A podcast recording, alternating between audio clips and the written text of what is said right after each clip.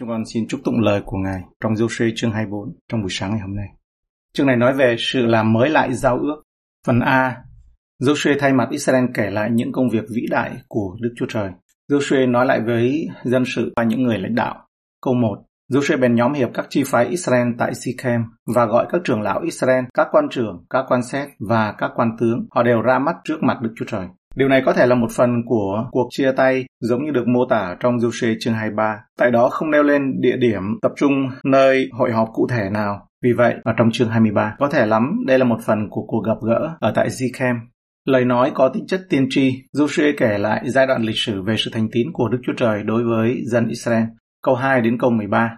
Joshua nói cùng cả dân sự rằng Jehovah Đức Chúa Trời của Israel có phán như vậy, tổ phụ các ngươi là Thare, cha của Abraham, và Naco tuổi xưa ở phía bên kia sông, và hầu việc các thần khác nhưng ta chọn Abraham, tổ phụ các ngươi từ phía bên kia sông, khiến người đi khắp xứ Canaan, ban Isaac cho người và làm cho dòng dõi người sanh sản nhiều thêm. Ta ban Jacob và Esau cho Isaac, rồi ban núi Seir cho Esau làm sản nghiệp. Còn Jacob và các con cái người đều đi xuống xứ Egypto. Kế đó ta sai Môi-se và Aaron dùng các phép lạ làm ra giữa xứ Egypto mà hành hại nó. Đoạn ta đem các ngươi ra khỏi đó, ta bèn đem tổ phụ các ngươi ra khỏi xứ Egypto và các ngươi đi đến biển.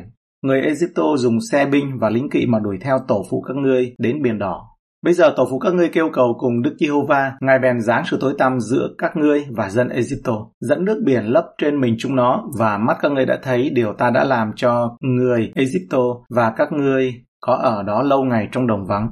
Kế đó ta dẫn các ngươi vào xứ dân Amorit ở bên kia sông Jordan. Chúng nó chiến đấu cùng các ngươi và ta có phó chúng nó vào tay các ngươi. Các ngươi chiếm xứ chúng nó làm sản nghiệp và ta đã diệt chúng nó khỏi trước mặt các ngươi. Balak, con trai Sebo, vua Moab, trỗi dậy chinh chiến với Israel, sai đòi Balaam, con trai Beo, đang rùa xả các ngươi. Nhưng ta không muốn nghe Balaam, vì vậy người buộc phải chúc phước cho các ngươi và ta giải cứu các ngươi khỏi tay Balak.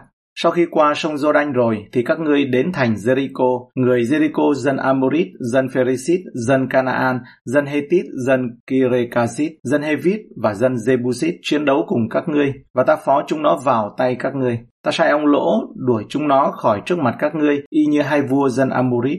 Ấy chẳng phải nhờ gươm ngươi cũng chẳng phải nhờ cung ngươi, Ta ban cho các ngươi đất mà các ngươi không có cày, những thành mà các ngươi không có xây và các ngươi ở đó những vườn nho và cây olive mà các ngươi không có trồng để dùng làm thực vật cho các ngươi. Đây là lời tiên tri bởi vì Joshua bắt đầu bằng cách nói Jehovah Đức Chúa Trời của Israel có phán như vậy. Tuy nhiên, ở trong đoạn này thì không có gì gọi là tiên đoán mới mẻ và lời tiên tri không nhất thiết phải là những dự đoán về tương lai, có thể đơn giản là một lời trực tiếp mà Chúa phán ở đây là Ngài kể lại những cái giai đoạn. Chúng ta thường muốn siêu nhiên hóa quá mức về công việc của Đức Chúa Trời. Ân tứ của lời tiên tri có thể hoạt động một cách mạnh mẽ nhưng vẫn rất là tự nhiên. Trong câu 3, nhưng ta chọn Abraham tổ phụ các ngươi từ phía bên kia sông. Trước khi Đức Chúa Trời thử thách dân Israel, Ngài nhắc họ nhớ đến sự thành tín của Ngài. Một bài học lịch sử ngắn gọn được đưa ra ở trong những câu trên. Hãy lưu ý điều Đức Chúa Trời còn thiếu khi xem xét lịch sử của Israel. Những thất bại của họ đã bị lãng quên một cách kỳ lạ.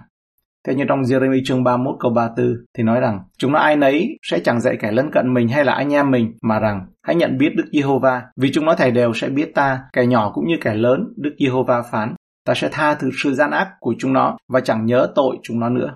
Tại đây Ngài dường như đã quên tội lỗi trong quá khứ của Israel. Tuy nhiên, chúng ta được biết là tất cả họ đều bắt đầu là những người thờ thần tượng bao gồm cả Abraham.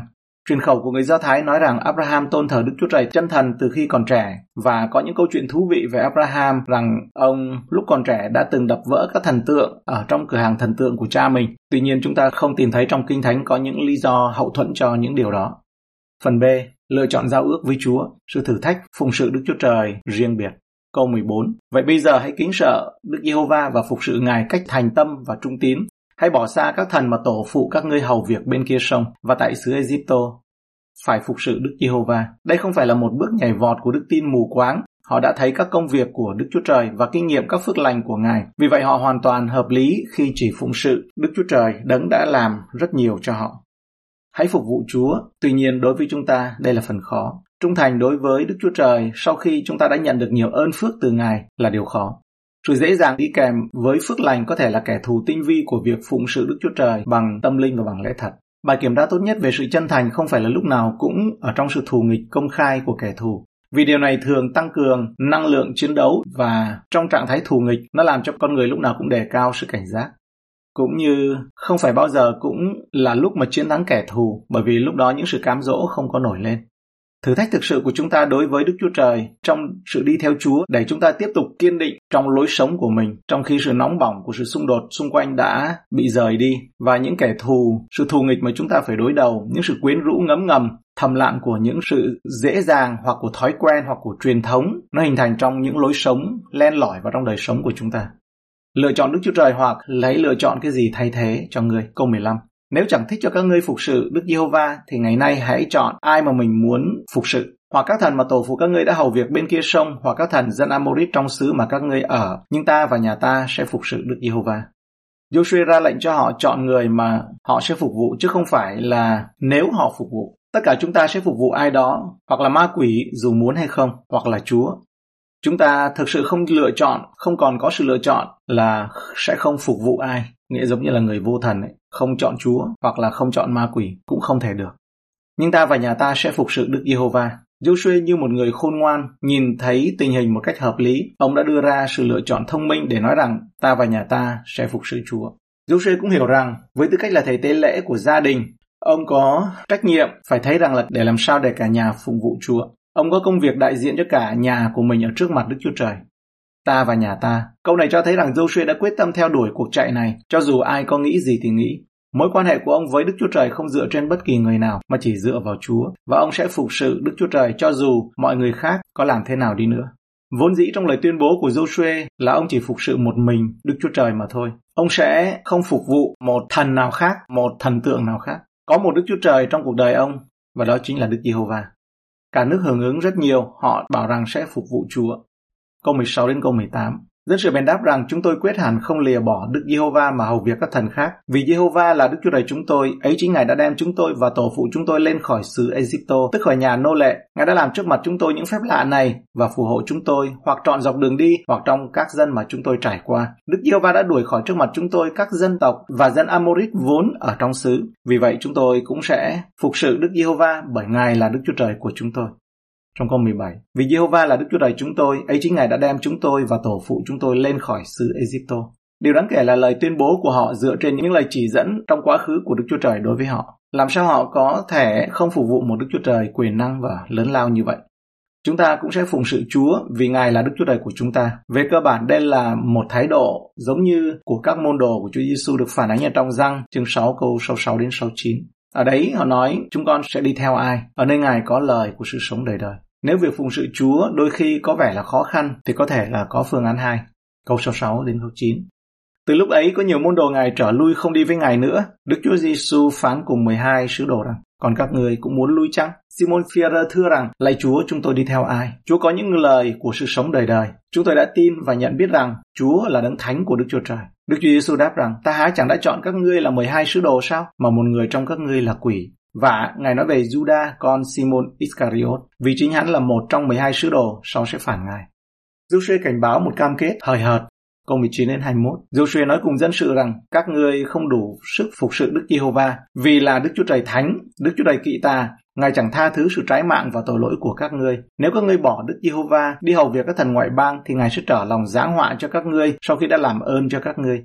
Dân sự bèn nói cùng Joshua rằng không đâu, vì chúng tôi sẽ phục sự Đức Giê-hô-va. Các ngươi không đủ sức phục sự Đức Giê-hô-va vì là Đức Chúa Trời Thánh. Joshua không cố làm nản lòng đức tin của họ, nhưng ông cố gắng muốn ngăn cản sự cam kết hời hợt, hờ hững của họ đối với Chúa. Họ cần được nhắc nhở một cách nghiêm túc, nghiêm trọng rằng họ đang phụng sự Đức Chúa Trời theo một giao ước mà Đức Chúa Trời đã hứa rằng họ sẽ bị rủa xả nếu như họ không vâng lời. Chúa Giêsu bày tỏ cùng một loại cảnh báo rằng việc theo Ngài phải hoàn toàn cam kết ở trong Luca chương 14 câu 25 đến 33. Không phải là Chúa không có muốn những người theo Ngài, nhưng Ngài không muốn những cam kết hời hợt và hờ hững dễ bị phá vỡ, gãy gánh dọc đường. Câu 25 đến 33 trong Luca chương 14. Có đoàn dân đông cùng đi với Đức Chúa Giêsu. Ngài xây lại cùng họ mà phán rằng nếu có ai đến theo ta mà không ghét cha mẹ, vợ con, anh em, chị em và chính sự sống mình nữa thì không được làm môn đồ ta. Còn ai không vác thập tự giá mình mà theo ta cũng không được làm môn đồ ta. Và trong các ngươi có ai là người muốn xây một cái tháp mà trước không ngồi tính phí tồn cho biết mình có đủ của đang làm xong việc cùng chăng? e khi đã xây nền rồi, không làm xong được thì mọi người thấy liền chê cười và rằng người này khởi công xây mà không thể làm xong được. Hay là có vua nào đi đánh trận cùng vua khác mà trước không ngồi bàn luận xem mình đem đi một muôn lính có thể địch nổi vua kia đem hai muôn cùng trang sóc? Bằng chẳng nổi khi vua kia còn ở xa sai sứ đi xin hòa. Như vậy nếu ai trong các ngươi không bỏ mọi sự mình có thì không được làm môn đồ ta. Không đâu chúng tôi sẽ phục sự Đức Giê-hô-va. Đây là phản ứng mà Joshua muốn, đó là một cam kết. Nhưng cần phải được thực hiện với sự hiểu biết đầy đủ về cái kết cục và hậu quả của nó. Giao ước được tái thiết lập câu 22 đến 28. Vậy Joshua nói cùng dân sự rằng các ngươi làm chứng lấy cho mình rằng chính các ngươi đã chọn Đức Giê-hô-va để phục sự Ngài. Dân sự đáp rằng chúng tôi làm chứng về điều đó. Vậy bây giờ hãy cắt các thần ngoại bang khỏi giữa các ngươi đi. Hãy xây lòng về cùng Giê-hô-va Đức Chúa Trời của Israel. Dân sự đáp cùng Joshua rằng chúng tôi sẽ phục sự Jehovah Đức Chúa Trời chúng tôi và nghe theo tiếng Ngài. Như vậy trong ngày đó, Joshua lập giao ước cùng dân sự và truyền cho họ một luật pháp và điều răn tại Zichem. Đoạn Joshua chép các lời này trong sách luật pháp của Đức Chúa Trời Kế đó, người lấy một hòn đá lớn dựng tại đó ở dưới cây rẻ bộp gần nơi thánh của Đức Giê-hô-va. Rồi Joshua nói cùng cả dân sự rằng, kỳ hòn đá này sẽ dùng làm chứng cho chúng ta, vì nó có nghe mọi lời Đức Giê-hô-va đã phán cùng chúng ta. Nó dùng làm chứng cho các ngươi, e các ngươi bỏ Đức Chúa Trời mình chăng? Đoạn Joshua cho dân sự trở về, ai nấy đều về trong sản nghiệp mình. Các ngươi là nhân chứng, những hòn đá này sẽ làm chứng. Joshua yêu cầu giao ước đó phải được xác nhận bởi lời khai của các nhân chứng. Dân sự và hòn đá, đó là những yếu tố của nhân chứng. Do đó đây là một giao ước ràng buộc trước mặt Đức Chúa Trời theo tinh thần của phục truyền chương 19 câu 15. Một nhân chứng duy nhất không đủ để buộc tội một người về bất kỳ tội ác hay là hành vi sai quấy nào mà họ phạm, phải căn cứ trên lời khai của hai hay ba nhân chứng mới xác định được vấn đề theo bản hiệu đính.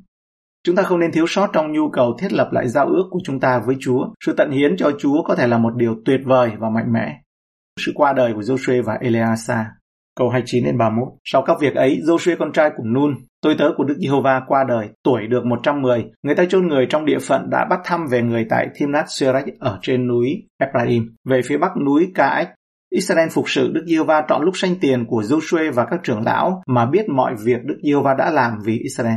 Joshua qua đời lúc mà tuổi đã cao tác lớn và được chôn cất ở trong vùng đất thuộc về sở hữu của mình và trong câu 31, Israel phụng sự Đức Giê-va trọn thời kỳ đang sống của Joshua và các trưởng lão đã biết mọi việc mà Đức Giê-va đã làm với Israel.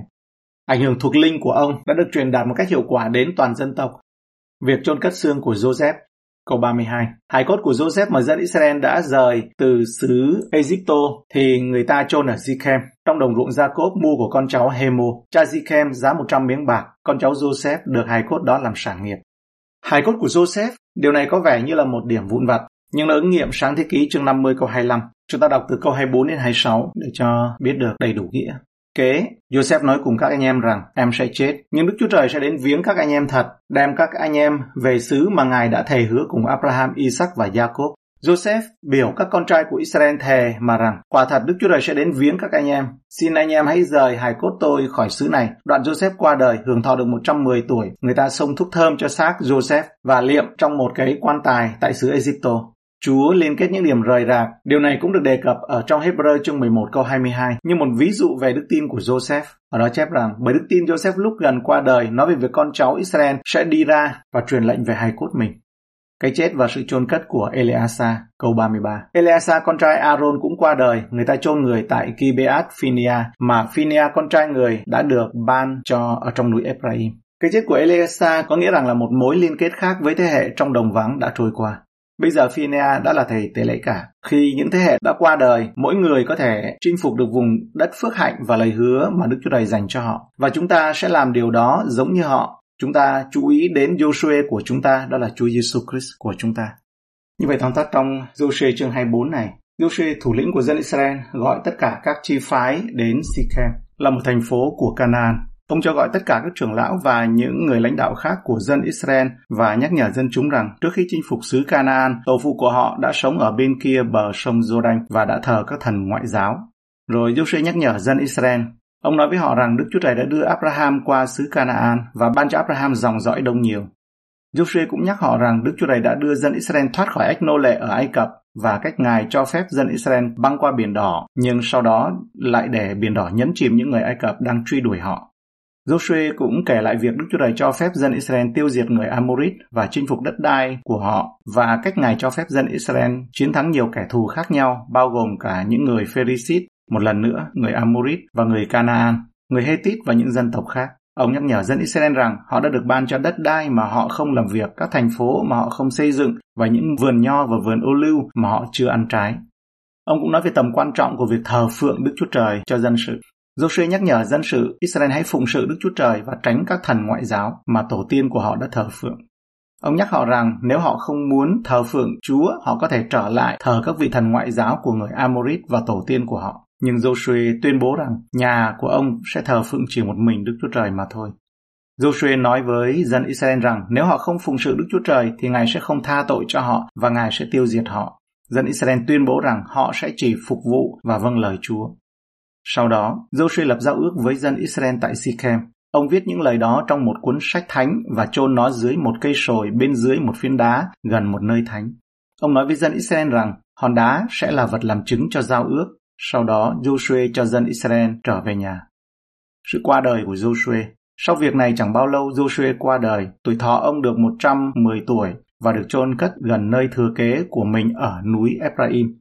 Sau đó, bộ xương của Joseph mà dân Israel đã mang từ Ai Cập về cũng được chôn cất ở tại Sichem trong một thửa đất mà Jacob đã mua. Những người lớn tuổi khác cũng qua đời và được chôn cất ở trong cùng một khu vực.